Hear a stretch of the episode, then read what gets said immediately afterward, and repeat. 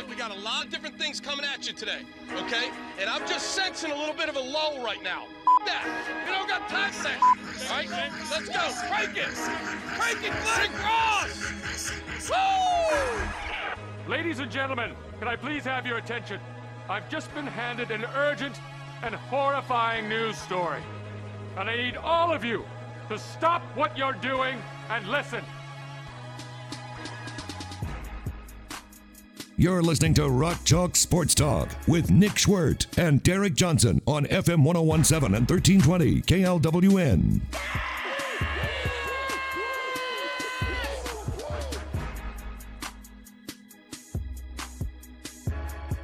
I would like to announce to the world that I made my first purchase of a stock. No, sorry, not a stock. I don't know. Cri- is cryptocurrency a stock? Because I bought I bought some cryptocurrency today. What, which one? Which kind? Uh, dog, Doge? Doge, Dogecoin? Yeah, I don't even know how to pronounce it. Why? I don't know. It seemed like to it was the the right time. I have like some friends who are like, Is it Doge really? It really is Doge. Yes. I've never heard the the that word Oh, that's like a that goes back to like a meme. So that shows how much research I put into this purchase. Yes. I'm not saying I made like a massive investment, but I mean that stuff's really cheap, isn't it? yeah, I mean, it was, I bought it at 11 cents. Now, the interesting thing is that it was at f- five or six cents for a long time. And I thought it was, I heard about it, but at that point, again, I'd never, I didn't even know how to buy a stock. Like, who do I talk to? Right? I thought it was like, you know, trying to buy weed. Like, do I have to talk to a dealer? Do I, are you going to introduce me to someone? But then I found out, I did some research. I got it at 11 cents, so I but I bought a bunch of it at 11 cents. You know, I didn't just uh-huh. give I didn't just pay 11 cents. But now I'm now what do I do, you know? Can somebody explain it to me? do I just sit here and wait? Have you ever bought crypto before? Like that's what we that's what we call it. Uh-huh. What's what we that's We? crypto You're- you're the part people of who that? buy crypto, we call it crypto instead of cryptocurrency to save time Uh-huh. yeah, if I say cryptocurrency every time, eh, that's going to dominate the the entire conversation. But No, crypto, I have never never partaken Dig- that. it's digital currency, yeah. I get that. untraceable. Uh-huh. I still don't totally understand how it works. Guessing you don't either, but I do understand that it I makes a lot of people lump money. I don't so need to understand how it works because I'm an. I'm an owner. you- yeah. I own it. Mhm. It's not my obligation to understand how it works. It needs to understand how I work. I'm in charge now. I have a friend who's like big into this one. It's called like Stellar Lumens or something like that. Mm. And that's the thing. And and I can already tell you're going to become this person. Whoever Stellar lumens. Let me look this Yeah, up. okay. Any person who gets really into cryptocurrency, you know, if it's making you money, do whatever you want. But like everybody who gets into cryptocurrency gets really into cryptocurrency. And they don't just get really into cryptocurrency. They want to tell you why they're into cryptocurrency and that you should be into cryptocurrency too. It's like a person who's on like a really uh obscure diet.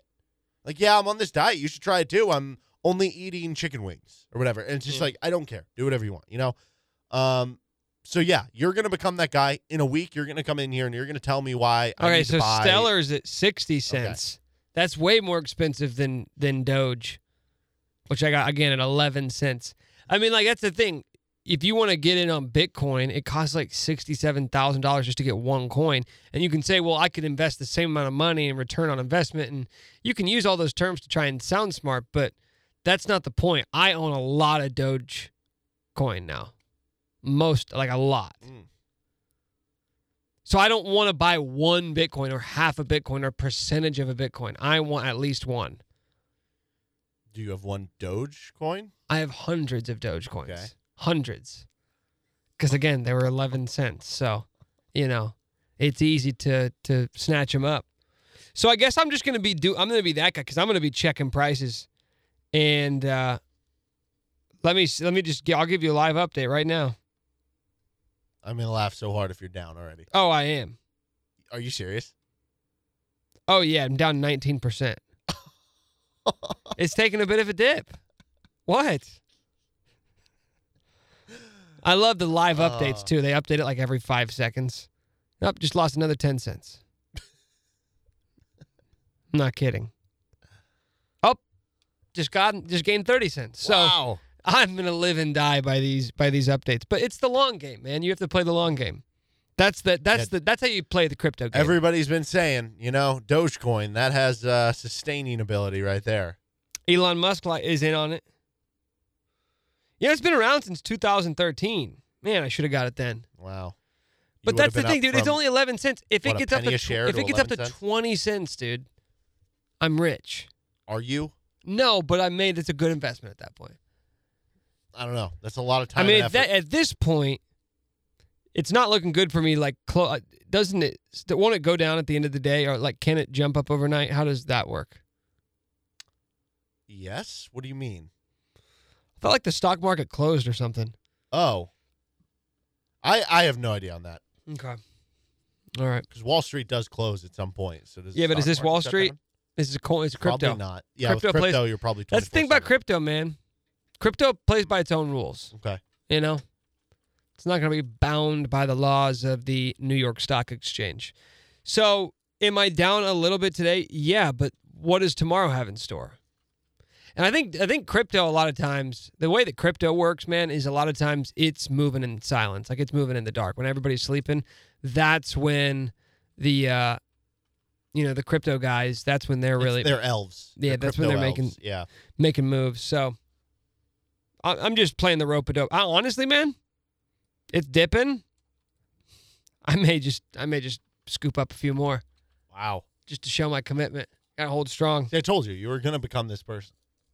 I'm not telling anybody else to do it. I'm not advocating for anybody else to get in on it. It's just what I do.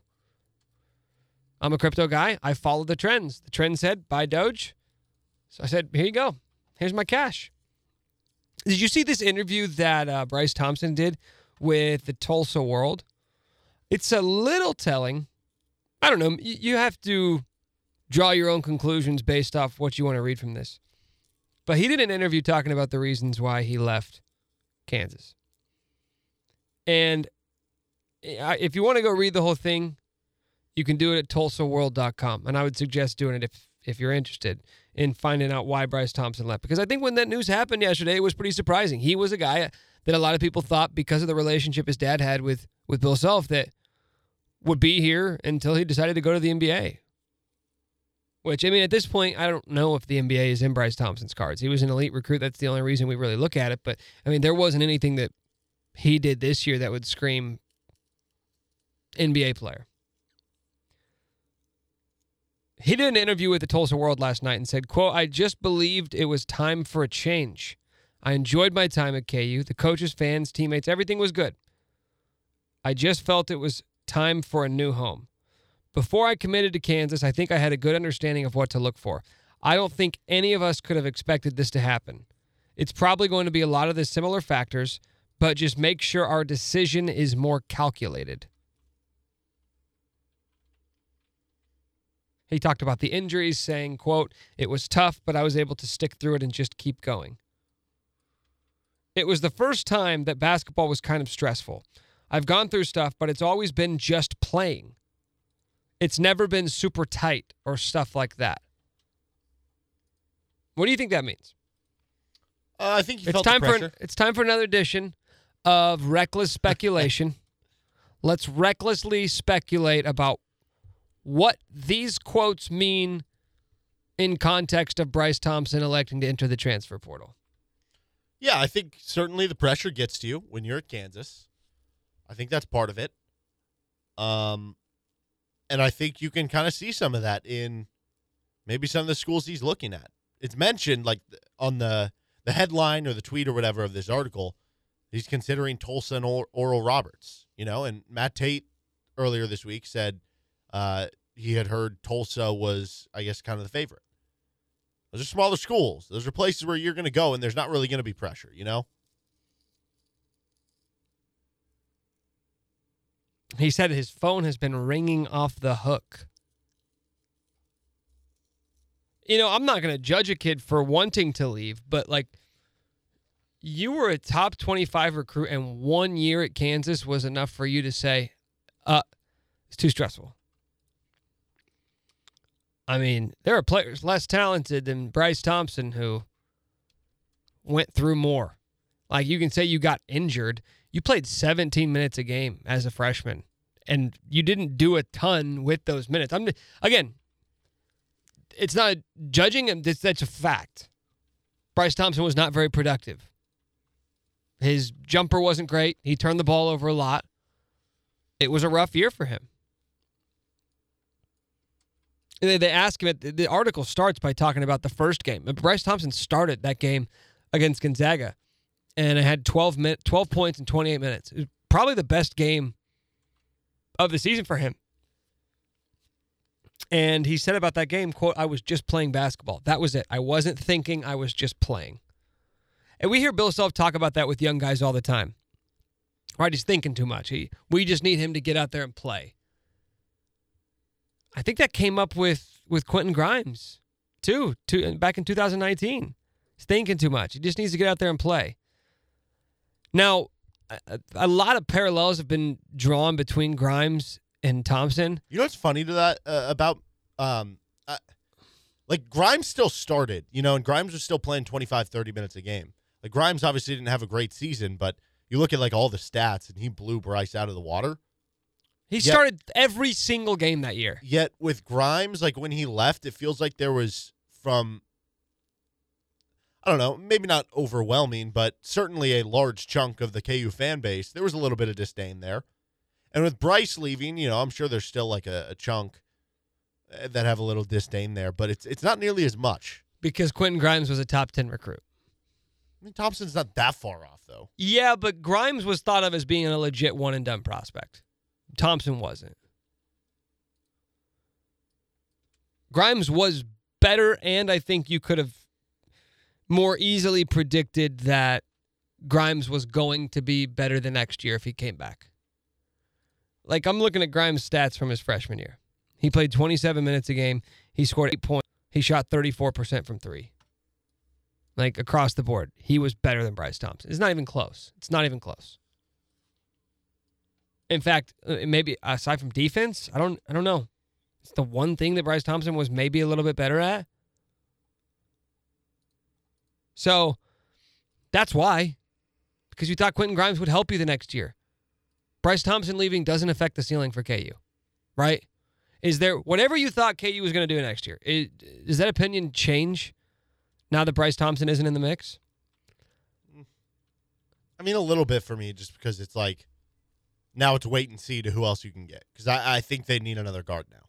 I think they needed another guard. Probably, but I, I mean, Bryce Thompson was the guy we were talking about as being the most likely candidate to take that next step forward. Mm-hmm.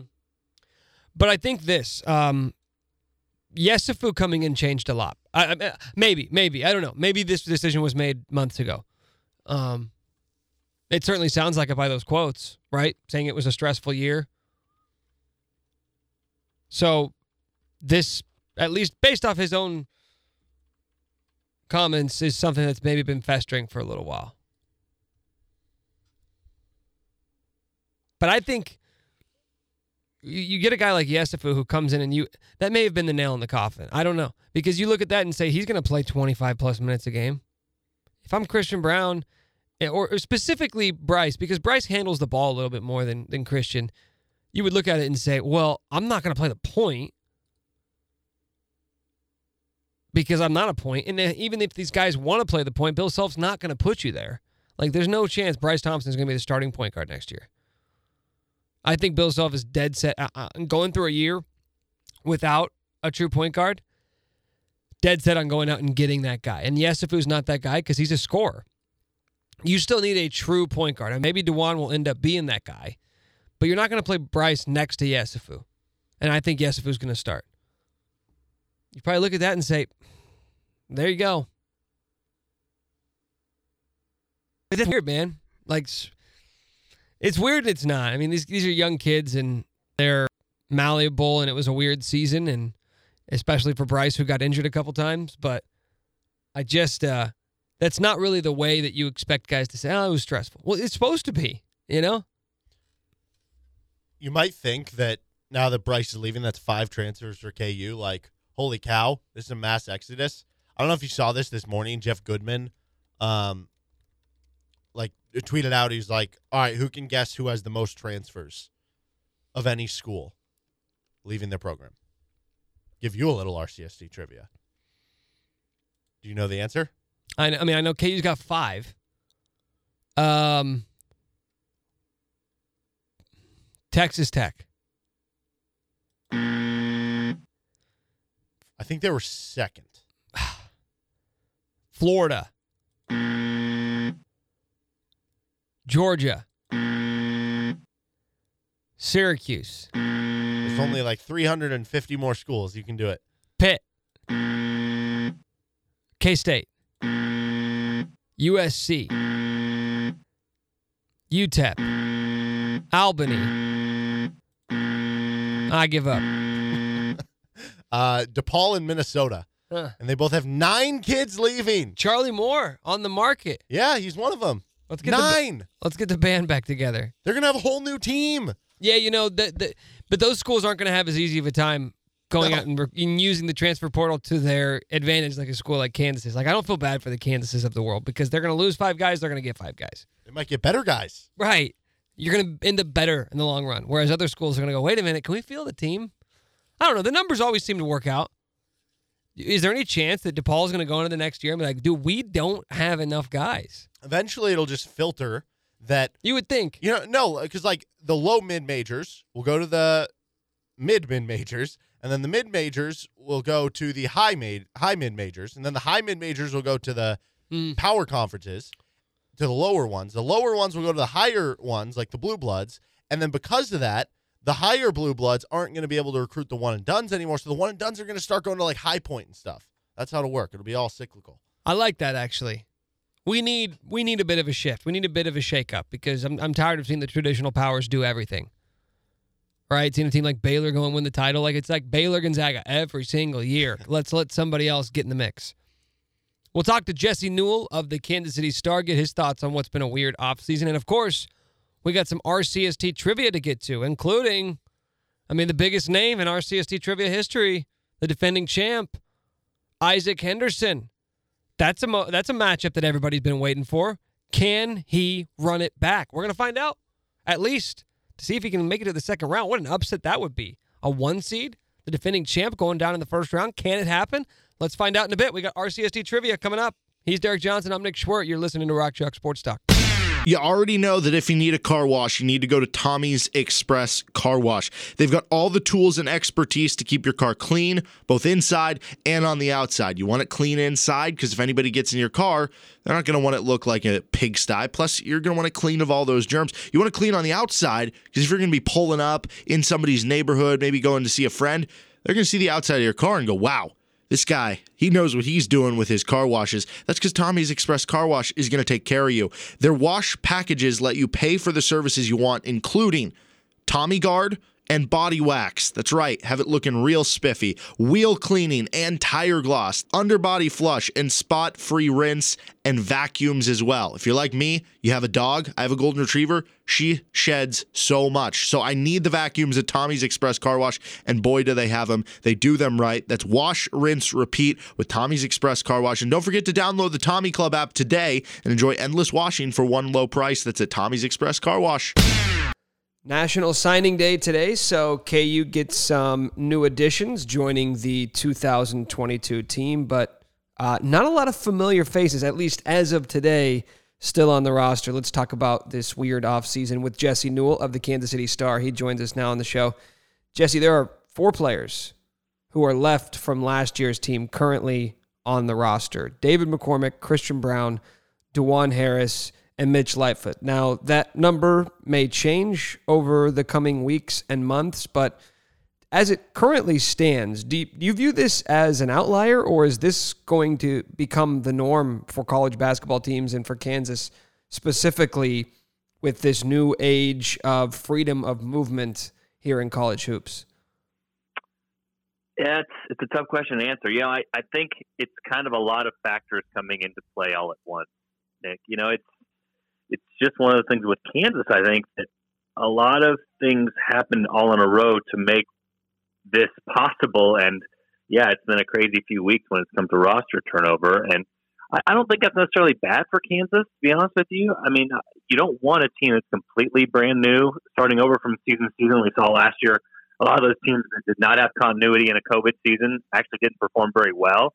But if next year is like a normal year and you get normal practice time and you know get to be out and about a little bit more, I don't know that this hurts Kansas that much. And they've actually probably improved their roster if they get Ochai Agbaji and Jalen Wilson back. They probably improved their roster from last year compared to what they had going into the offseason. But you know, some of those things, obviously, one big thing is the you know we know the immediate transfer rule is a big deal, and that players have more freedom to go and go go find opportunities that are better for them, which has probably been a long time coming in college hoops and college sports in particular. But there's also this part of it that KU just had one of its lousiest seasons under Bill Self, and you heard Bill Self on his press conference after the USC game. He said it's time to go recruit. Um, he wanted a roster shakeup in part, and so that meant some of those guys who maybe didn't play as much, it was going to be very difficult for them to stay at Kansas just because Bill Self is going to be out there searching for new guys and, and fresh talent and all those sorts of things. So I think it's kind of being um, it, it's coming from both sides here for Kansas. It's it's not only some of those guys that didn't contribute much last year are, are being sort of told that it, it might be best for them to move on, but it's also guys that played well last year or that were part of the rotation, like a Bryce Thompson, seeing an opportunity to go elsewhere and contribute right away and get a new start. So, um, yeah, kind of a weird set of circumstances for Kansas in particular, but obviously there's going to be more transfers if people are, are eligible immediately. And we're seeing that this offseason. Just Kansas has been hit a little bit harder because of some of those circumstances I just mentioned. So, as of now, to do some more uh, roster tabulations, there are five guys, five newcomers expected to be on next year's team, and KU still has some open scholarships available. So, that number figures to grow. Do you think there's going to be any concerns over just roster meshing with all of the new faces that are going to be trying to fit in next year?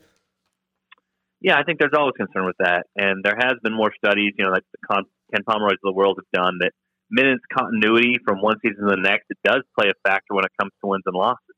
You know, you, you want a team that is more familiar with the offense you do, and we've seen with Bill Self. I mean, he tends to be one of those coaches that uh, a lot of set plays, a lot of hey, this is the way I do things, and sometimes it takes guys a couple years to, to get complete in the flow, or even you know guys like Kelly Oubre who are one and done. You know, you remember he sort of struggled to begin with the first few months and then turned it on in later months. It, it sometimes takes a little bit of time, so there is concern with that. I, I think for Kansas when it comes to roster continuity.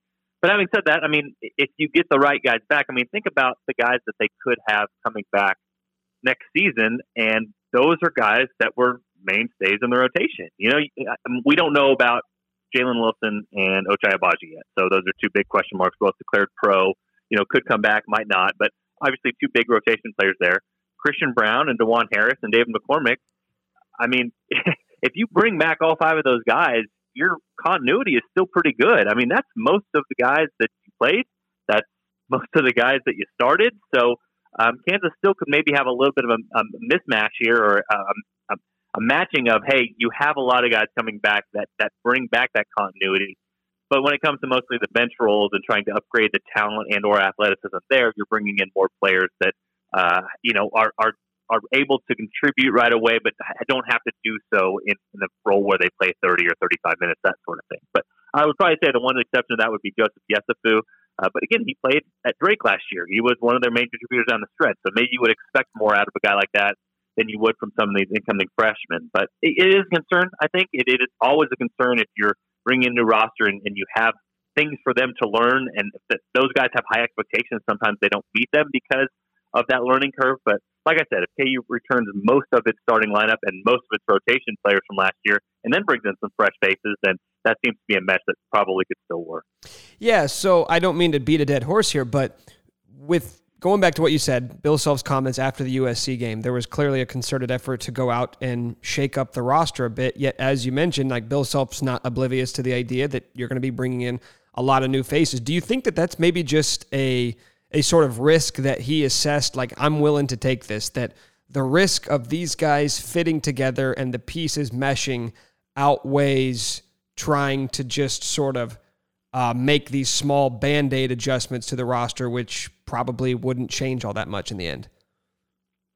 Yeah, I, it, I don't know. I don't know the exact saying here. I'm going to butcher it. I, I should know this at 37 years old, but it's sort of like the devil you know versus the devil you don't sort of thing.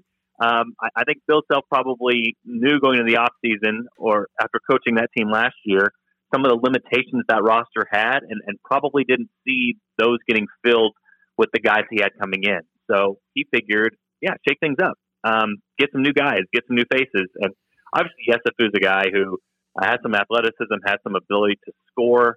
Uh, KU so much of last year, and we've talked about this a lot on the show. Nick is just the point guard position. They didn't have a guy who could create for himself. You know, Bill Self, how many times in the last two years you've been on the press conferences has he talked about not only his team defending in the last five seconds of the shot clock, but scoring in the last five seconds of the shot clock. And I, I think back to like the Oklahoma State game on the road where KU really could have closed things down if, if they just had somebody late shot clock who could, you know, create and score and, and get to the rim himself. And um, that's something that Marcus Garrett tried and, and was successful at times that, but but not nearly as good as, as what Bill Self had in the past. And even that play, he got hurt a little bit because he had a help defender come on him. So not all his fault there. But but KU just lacked that score. They lacked that guy who could take pressure off of guys like Ochai Agbaji, Christian Braun, and Jalen Wilson, um, and, and help out spot up shooters. And so, yeah, to, to shake up the roster in that way, I think part of that is just Bill Self sort of looking across the landscape and knowing what he had and knowing the offensive limitations the team had, and then saying, I'd rather try some new guys. you know, I'd rather go out there and see what else is out there, and, and that's especially available when these guys are all, all can play for you the very next season. Uh, you know, Yesufu can come in and he can start from game one. Uh, even a, a, a guy like Cam Martin, who you wouldn't have expected Kansas to take in previous years. You know, hey, he can come right on and, and come on board and, and, be a part of this thing right away. So we'll see how it turns out for Kansas, but I, I do think to shake things up, you're right with that. I think Bill Self wanted to get some fresh faces, get some new guys in here, get some uh, new talent, and see where that took him. I think what he saw from last year was there were some, just some limitations that, that KU could not overcome for whatever reason and they needed to get just a little bit of an infusion in here to, to try to get those things rectified and try to get back to the sort of uh, level that, that KU has had here in past seasons. Jesse Newell of the Kansas City Star with us here on Rock Chalk Sports Talk. Uh, were you surprised at all to hear the news that Bryce Thompson entering the transfer portal?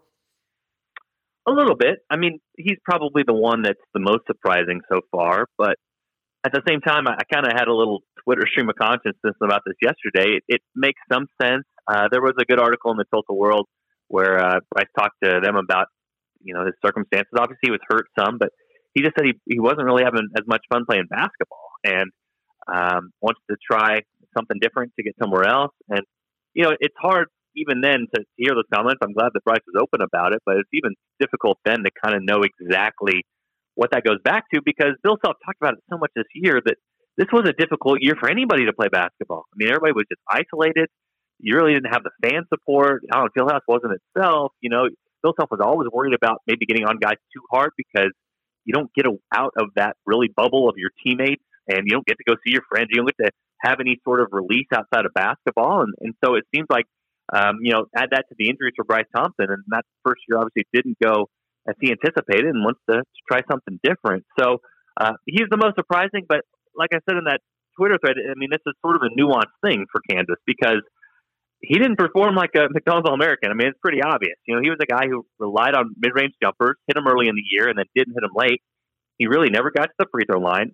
He didn't play point guard for Kansas, so he wasn't a primary ball handler in that position where Kansas really needed somebody. And he was, I mean, frankly, he was terrible from three point range. Now, I, I hesitate too much to to rip him because this is a kid that came back from a broken finger very early and man, if I was going to pick up a, an injury to say, hey, this is where it would affect your shooting, I would say broken finger.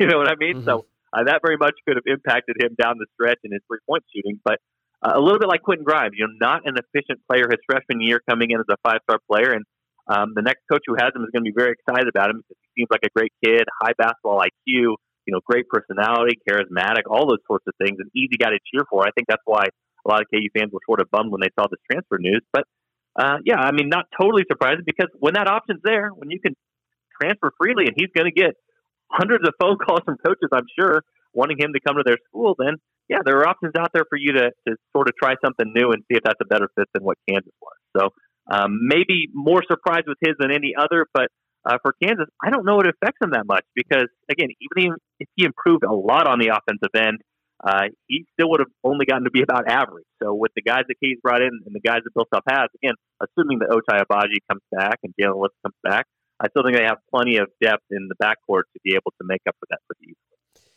Yeah, and when you start looking at some of the names that we've brought up, um, if if it's Ty Ty Washington, the prep point guard, who I know is going to announce his top five this weekend, or Christian Bishop, who KU's been heavily linked to from Creighton.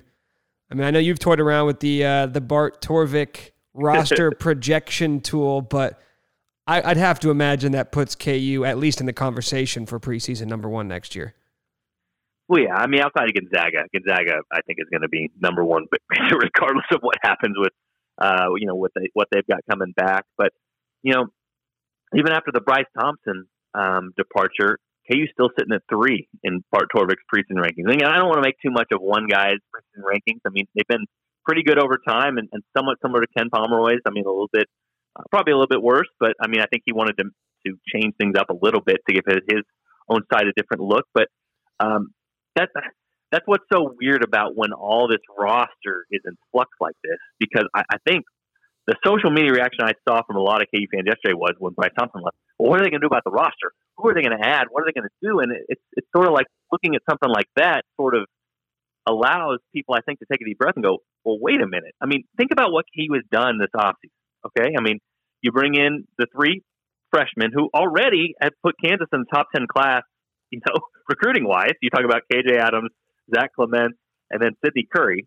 Um, so that's already the start of things. And then you add Bobby Pettiford to that, you know, a top 150 guard who should be able to contribute at some point, uh, you would think, during his freshman season. You add in a Cam Martin who has been an All American at the D2 level and should at least be a bench piece.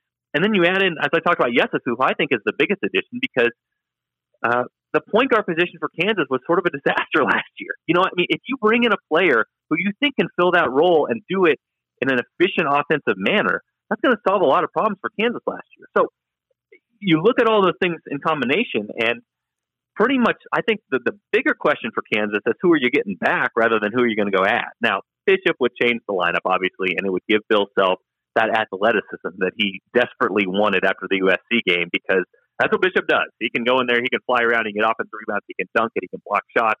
Um, that would be a nice addition for Kansas. And that would be something different than what Cam Martin is going to give them, which is basically, uh, you know, the Rogers kid from uh, uh, from uh, the kid from USF. Uh, the kid you played in the first round. I'm sorry. Oh, sorry. You were talking about uh, Eastern Washington.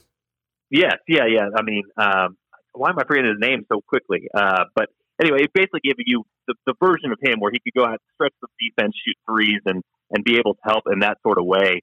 Um, and maybe just even a little touch more athletic than that, so gives you sort of a, a stretch five or even a four. They could play next to David McCormack, who's able to stretch the floor if you really need it that way. But um, I think for Kansas, you know, right now it's um, it's a matter of who do you lose. Like I said, I mean, if they lose Agbaji, that would be a loss. If they lost Wilson, I mean, who was one of their best offensive players last year, that would be a loss too. So I think they'll try to have those guys, and if they don't, um, they will move on from there. But Tanner Groves is the guy I was trying to figure yeah. out. I don't know where Rogers came from. Tanner Rogers uh, doesn't make any sense, but um, but yeah, uh, kind of their own version of Tanner Groves with Cam Martin. But uh, for Kansas, I, I think they're a top ten team regardless. I think they're probably going to be a top five team, pretty close to that regardless. But uh, if they can add a guy, great. But right now, Bill Self, the way he's packed the roster, I think they're in pretty good shape regardless of what happens over the course of the rest of the, the recruiting season.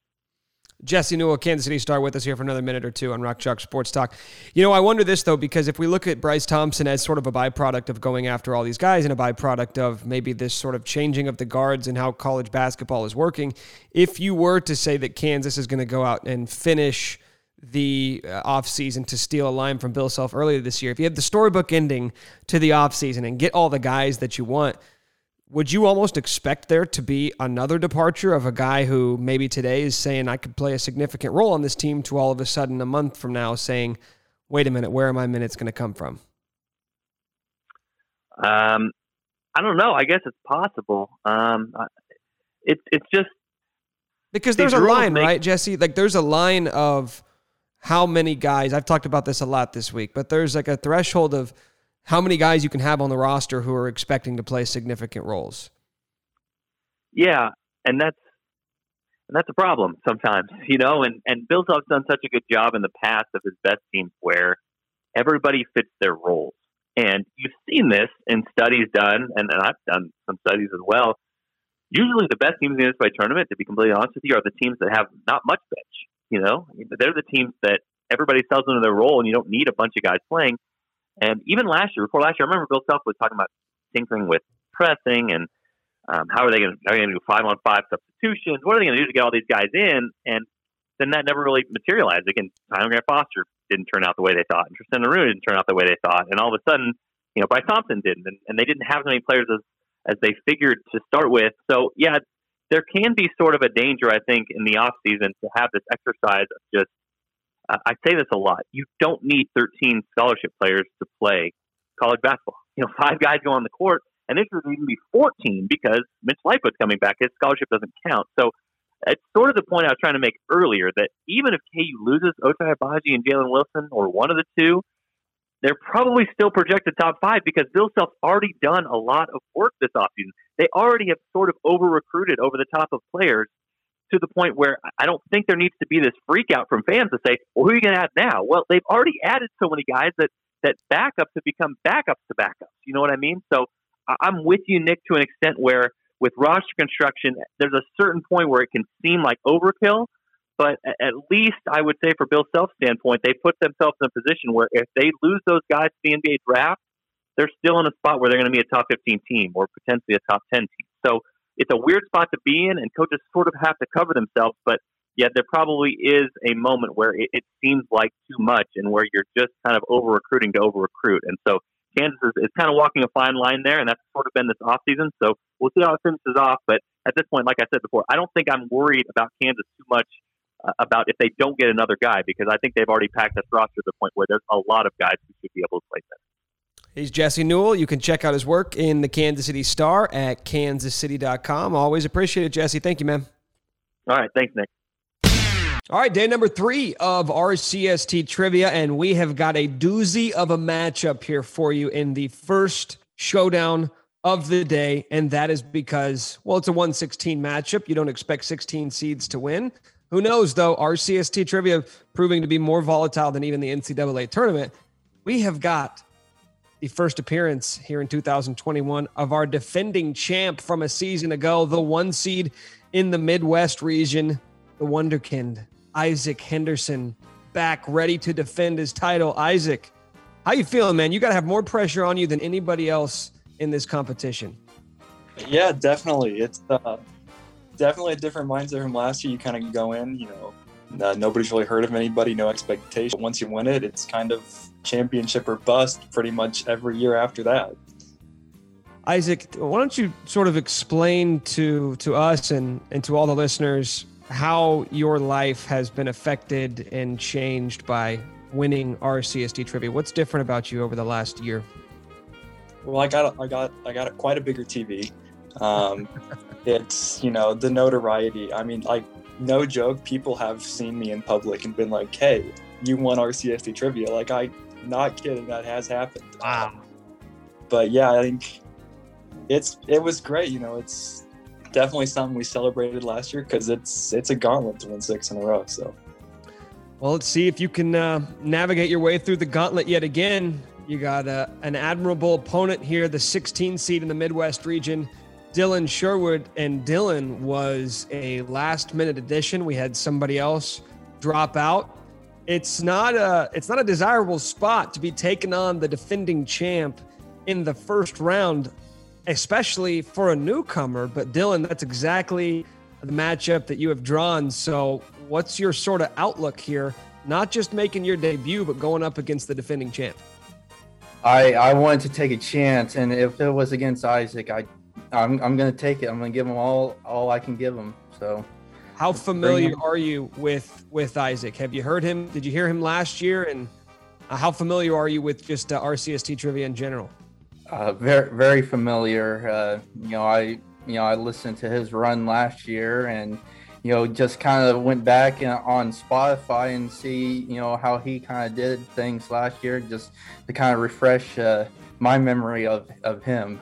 Wow, lurking in the shadows, we could be in store for a classic battle here, the 116 matchup in the Midwest. Before we get going, guys, I'm going to go over some rules. I'm sure you guys are familiar with them by now, but we're going to be asking you guys a series of questions, alternating back and forth until one of you guys answers correctly, the other one answers incorrectly, at which point we will have our winner who will advance on to the next round. The questions will get progressively more difficult as you guys advance through them.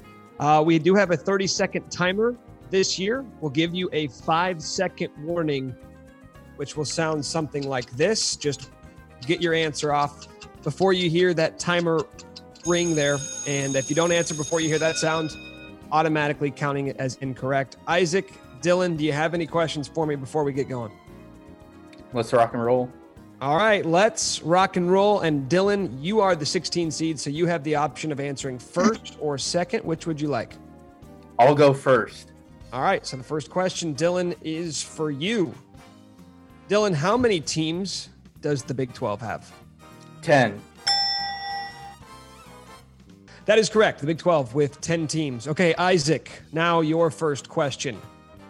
Name a team in the Big 12 other than Kansas.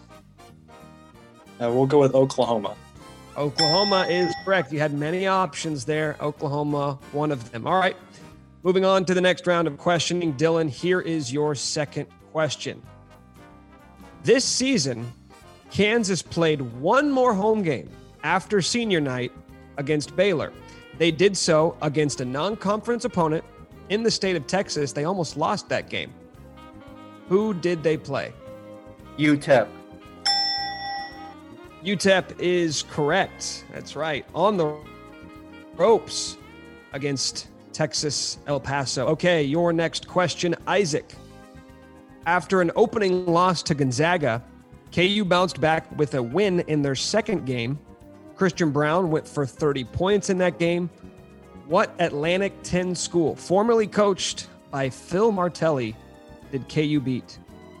St. Joe's. That is right. St. Joe's, St. Joseph's is correct. All right, two for two for both you guys. Now we're going to move on. Things are going to get just a little bit more difficult here in the third round. Dylan, we'll go back to you now. This KU guard scored 39 points in Ames to get a road win at Iowa State in 2013. What's his name? Elijah Johnson. That is correct. Elijah's senior year scored 39 points, almost got Bill Self punched by uh, Melvin Weatherwax. That may be another trivia question coming up later. All right. Your next question, Isaac. In a home game against Iowa State that same year in 2013, KU needed a buzzer beater three that banked in to force overtime. Which Kansas player made that shot? Ben McLemore. That is correct. Ben McLemore. I believe that was on Ben's birthday. Okay, you guys are knocking these down. So now these questions gonna get a bit more difficult. And Dylan, we're going back to you for your fourth question. I love it. We're getting started off with a good one here today. All right, Dylan. What team prevented the 1958 Kansas team from making the NCAA tournament in Wilt Chamberlain's final year with the Jayhawks?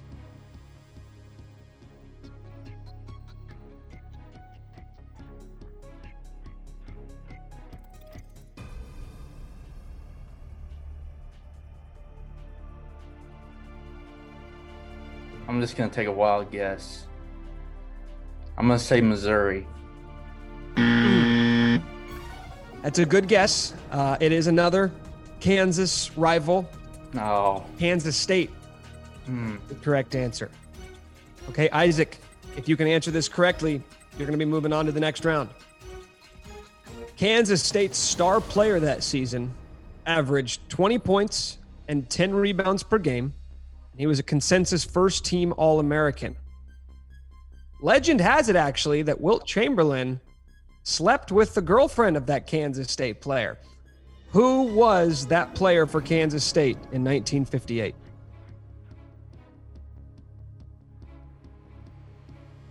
Oof. The only one from the brain is Bob Boozer, so we'll say that one. That is correct. Bob Boozer, two time first team All American. Wow, the recall, 1958. And Isaac moving on to the second round. Was that a wild, was that a shot in the dark? It's I so I've been in their arena a couple times. They only have a few jerseys up in the rafters, and you know I knew a couple of them were from like the 80s, 70s, but I I knew Booz. I think he was first overall pick way back in the day, so that was the only name that was ringing a bell. But I would not have gotten his question right. So luckily, I was going second. That's incredible. That's incredible. It's like uh, what's that? Um, Slumdog Millionaire. Just recalling these tiny moments in your life that are all leading up to to this moment. Dylan, you were pretty close. I mean, Missouri, not the worst guess in the world. It was Kansas State at the time the only way to get into the NCAA tournament was to win your conference, and K State won the conference that year. Moved on. It was a difficult one, but you got to the fourth round against uh, the defending champ. How are you feeling about your performance, Dylan? I, I, I think I did pretty solid. I wouldn't have known that his question either, and you know I just took a wild guess and on that fourth one, but uh, you know, I gave Isaac a run for his money, and you know, props to him for knowing that one. And you know, the the destiny of Isaac on RCST trivia is just awesome, and uh, you know, he's going to go far and and hopefully he he he doesn't have uh, more suck it Scott Chase and stuff because Scott's a good friend of mine. Hey, Scott's a good friend of the show and, uh, you know, certainly made his mark. But Dylan, I love the sportsmanship. You gave it a great effort in your first run. And who knows, you know, if you, if you weren't going up against Isaac, there's a good chance I think uh, you'd be maybe be moving on to uh, to the second round. But luck of the draw, part of the deal. Isaac, Dylan, thank you guys so much. Uh, great matchup to get this day started. So we appreciate you guys. Quick shout out to all of our sponsors RCST Trivia, 23rd Street Brewery, Sporting Kansas City, Pella Windows, Toppling Goliath, CBD of Lawrence, River Rat Print and Skate, Jayhawk Trophy, Hawaiian Bros, and the Lawrence Public Library. Our first matchup today brought to you by 23rd Street Brewery, open for dine in, carry out, and catering. Outdoor patio is a great spot to enjoy the warm weather. Try the Bill Self mac and cheese the Haney Turkey Stack, or any of the great menu items. And don't forget about the 23rd Street Brewery's beer, which you can get to go as well with their crowlers. All right, matchup number two here in RCST trivia. It's the 8 9 matchup in the Midwest region. We just heard the 116 matchup. Isaac, the defending champ, takes down a very admirable opponent, the 16 seed Dylan, in the first round. So the winner of this matchup it's the luxury of taking on the defending champ. Let's find out if we've got some worthy adversaries in the 8 9 game here. Aaron taking on Jim. Aaron, what's going on, man? Hey, Nick, what's going on? Good to be on. Good to have you. Uh, what's your, uh, how would you describe your expertise level when it comes to KU basketball knowledge? Mm, it's so so. I'm more of a football fan, which is a really depressing lifestyle to live, but I do still love KU basketball. So You're a part of the uh, the one percenters, the one percent of KU fans who associate more directly with football than basketball. But you know what? Uh, we appreciate that, and we appreciate you being a part of this. Let's find out who you're going to be taking on the ninth seed in the Midwest region. Jim Shearer with us now. Jim, what's going on, dude? Not a whole lot, Nick. How are you? Doing very well. We're uh, happy to have you on. Are you uh, like Aaron? Are you a, a, KU football junkie, or would you say your uh, your allegiances lie more with the basketball side of things? Uh, I'm a junkie for both, to be perfectly honest. Okay, and uh, how would you sort of rate yourself when it comes to KU knowledge? Um, you know, pretty good. I've been kind of quizzing myself a little bit to kind of get refreshed. Uh, you know, from from when I was there. So for post since I was there. Okay, well, let's find out who's going to be moving on to the second round to take on Isaac Henderson. All right, guys, before we get going, I'll go over some rules. I'm going to be asking you guys a series of questions. We'll alternate back and forth until one of you guys gets it right and one of you guys answers it wrong, at which point we will have our winner of the matchup. As you guys answer questions correctly, we will move on to the next tier of difficulty. The questions are going to get progressively more and more difficult as you make your way through the rounds. If you guys both answer incorrectly, we'll just go back and ask you another series of questions from that level. If you answer the question right, you're going to hear this. If you answer the question wrong, you're going to hear this.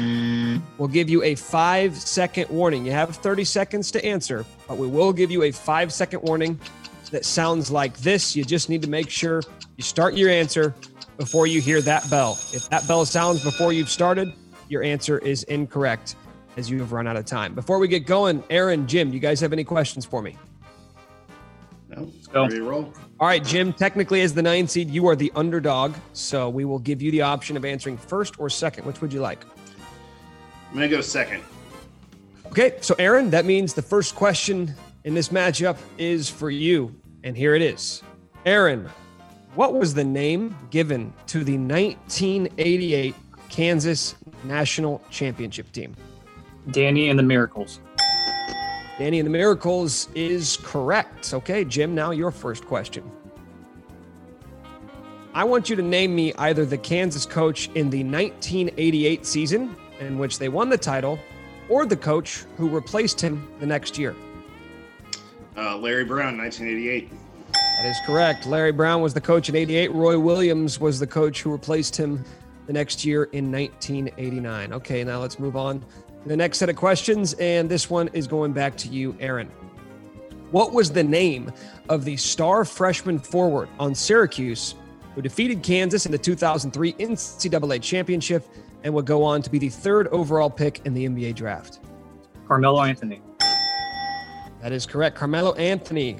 21 years ago, the Sports Illustrated cover came out with Carmelo Anthony driving past Keith Langford. I feel very targeted. Okay, Jim, we're going back to you now. Your next question.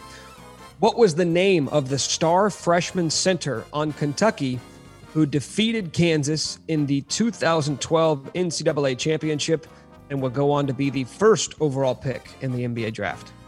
Anthony Davis. That is correct. Anthony Davis in 2012, Kentucky winning the title, coached by John Calipari. All right, two for two. Aaron, question number three. KU went one for 14 from three, but still defeated this team in the Sweet 16 of the 2012 NCAA tournament.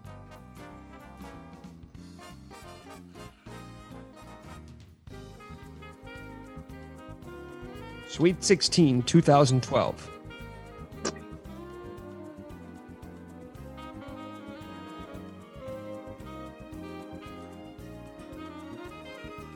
Was that NC State? That was NC State. He pulls it No. out, looks up to the sky. There we go, pulling it out. Love it. That's a buzzer beater right there. All right, NC State correct. All right, Is he Uh, frozen, for you guys too? Yeah, he's Yeah. frozen. All right, here, let me ask the question then. this is to you, Jim. Two rounds earlier in that same 2012 NCAA tournament, what 15 seed, led by second round pick Ray McCallum, named after the city they're in, did KU take down?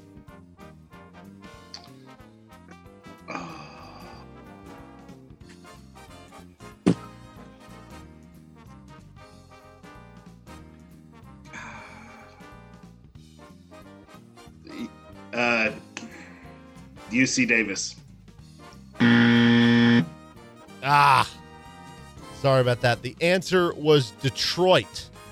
Detroit University. Ray No. McCallum was the star player, drafted in the second round. His father, I believe, was actually the coach of that team. So a tough end for you, Jim. This is your first appearance in RCST trivia. Uh, what'd you think? Was it a little more stressful than you thought coming into it once you have that timer applied to things? You know the uh, the the turning runs I was my biggest concern just because I uh, you know I watched so many of them they kind of all kind of run together anymore so Well, that's always tough when it's uh, that first round game. Part of me feels like it was just yesterday, but also that was nine years ago, which is crazy to think about. Aaron, would you have known the answer there to Jim's question?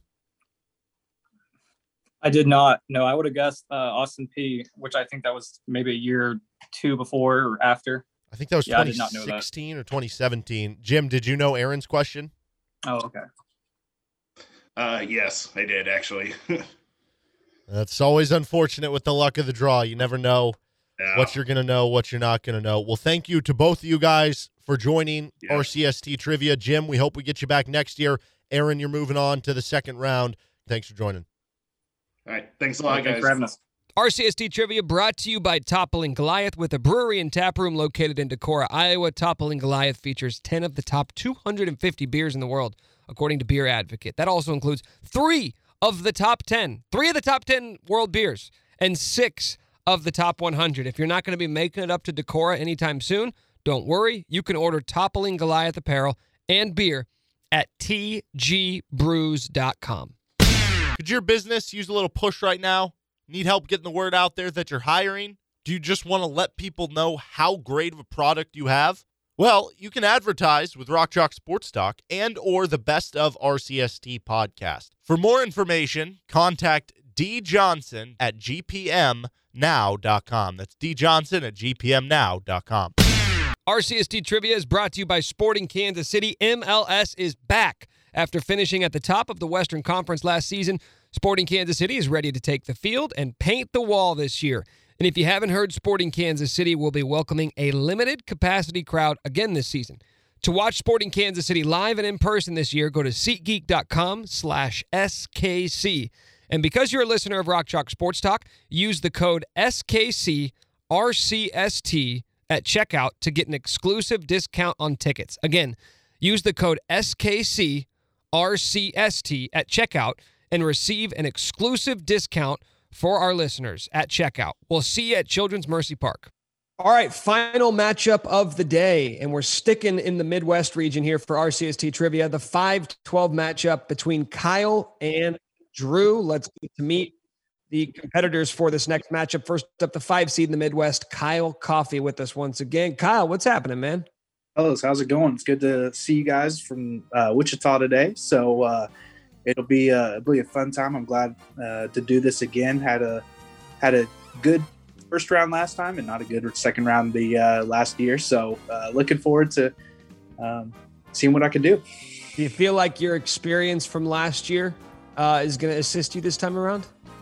I hope so. I kind of ran into a buzzsaw. I think I don't remember who it was that knocked me out last year. But I think they kind of went pretty far. So we'll see. I hope I'm hoping for the best, but you never know. It's all about the questions and the matchup and just kind of how it goes from there. Speaking of matchups, let's uh, let's get to know your matchup for today. He's a 12 seed in the Midwest. Drew Linhart joins us now. Drew, what's going on? How are you feeling here ahead of this matchup? And I'm feeling pretty good. I'm hoping to uh, put on for the out of town people or out of state people and uh, get a victory today. Where are you coming to us from today, Drew? Uh, Oklahoma City. Oklahoma City. Okay, so what's your connection to KU? Grew up in Wichita, so grew up a Jayhawk fan, and then moved down here a few years ago. Okay, so we got one contestant coming to us live from Wichita. We got another contestant coming to us from Oklahoma City by way of Wichita. So here we go. A couple of out of towners duking it out, trying to make it on to the second round of RCST trivia. Guys, you know how it works. I'm going to ask you a series of questions going back and forth until one of you guys answers right, one of you guys answers wrong. The questions will get progressively more difficult as you advance throughout the rounds. If you answer correctly, we move on to the next round. If you answer incorrectly, both of you answer incorrectly, that is, we'll ask you another set of questions from that round. You do have a 30 second time limit, which starts as soon as I get done answer, asking the question. We will give you a five second warning. When you hear this, that means you got five seconds left. All you got to do is give us that answer before you hear this bell ring. The bell rings and you haven't started your answer, you're out of time, and uh, we're going to automatically count that as incorrect. Kyle, Drew, do you have any questions for me before we get this underway? No, sir. Let's get going. All right. Drew, you are the 12 seed, so I'll give you the option of answering first or second. I will answer second. Okay, so that means Kyle, the first question is for you, and here it is. Kyle, before using hoops, James Naismith originally had what type of fruit basket as the hoop? Peach. That is correct. Peach baskets. Back in, uh, what was that, 18 something. Drew, your first question. Finish this line. Pay heed, all who enter. Beware of the blank. Phog. Phog is correct. All right, one for one. Moving on now. No more layups, boys. Okay. Your next question, Kyle. KU lost just one home game this past season, and it came in an 84 59 rout. Who was it against? Texas. For everybody listening online, Drew's giving us the horns down. That's right. We want to forget that game. It was uh, it was an ugly one. Texas taking care of Kansas in Allen Fieldhouse. All right, Drew, your next question. What team did Kansas lose to this past season by a score of 80 to 61 in the Big 12 SEC showdown back on January 30th? Tennessee. That is right. All right, we've got some uh, some bad memory questions here, but you guys knocked those out. So we'll continue now to question number three for you, Kyle. Which player owns the KU freshman record for rebounds per game?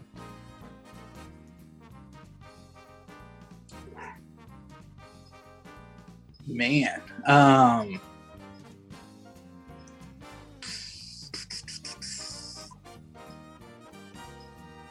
Oh man, that's a tough one. Um um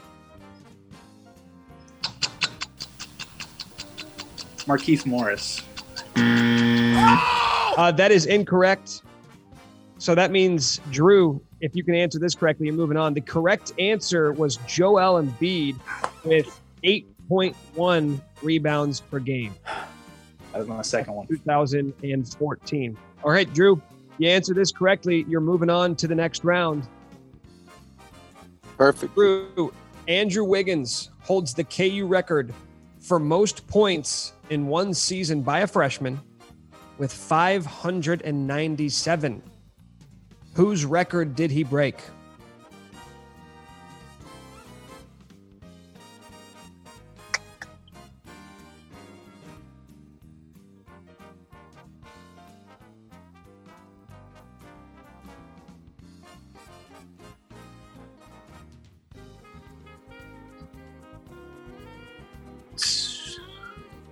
Just take a shot in the dark here and go Nick Collison. That is incorrect. The correct answer was Ben McLemore the year before with 589. Uh, Nick Collison is 14th on the list. Okay, so both you guys still alive. Take a deep breath. You guys both still have everything out in front of you.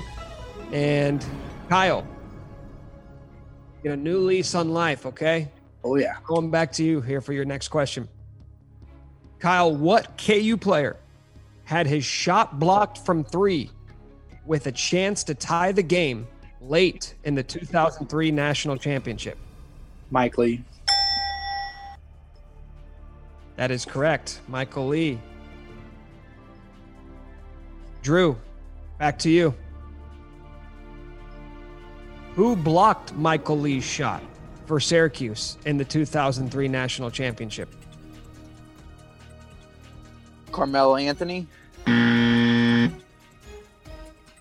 is incorrect. The correct answer, Drew, Hakim Warrick ah. blocked Michael Lee's shot in the 2003 national championship. And Kyle, that means you win this matchup and you are moving on to the second round for the second straight year. You you were almost dead in the water there, man. Man, I, it, it's on. it's it is a nerve wracking going first, uh, especially when you miss. You are hanging on by the by the thread of your uh, skin. So it's it's definitely tough, but glad to move on. That was a that was a tough third question there for both of us. It was a pretty difficult one, but uh, glad glad I was able to move on. Now, Drew, you you had him. You had the kill shot right in front of you. weren't able to get that first one, and then uh, Carmelo Anthony, certainly the the mo- most memorable player from that that Syracuse game. How you feeling here in the immediate aftermath? Man, I don't feel too bad. The guy got his winning question right before you could finish the question. So I was obviously up against a stacked deck. Well, you, you, you gave it a great effort, man, and uh, we appreciate you being a part of our CST trivia. Drew, thank you so much. Kyle, thank you as well, and uh, congratulations. We'll be talking to you in the second round. Appreciate it, fellas. Good luck, Kyle. RCST Trivia is brought to you by Pella Windows. Pella Product of Kansas is your one stop shop for all your window and door needs. Pella offers everything from turnkey window and door replacements to experts in the field that can work with your contractor and find the perfect solution for that project to make your house feel like a home. Whether you're building a home, taking on a remodeling project, or simply want the best replacement solution, Pella Windows has all your answers. Stop by the newly remodeled showroom on the northwest corner of 6th and Wakarusa or call 785 749 4808. Don't hesitate, appointments are filling up fast.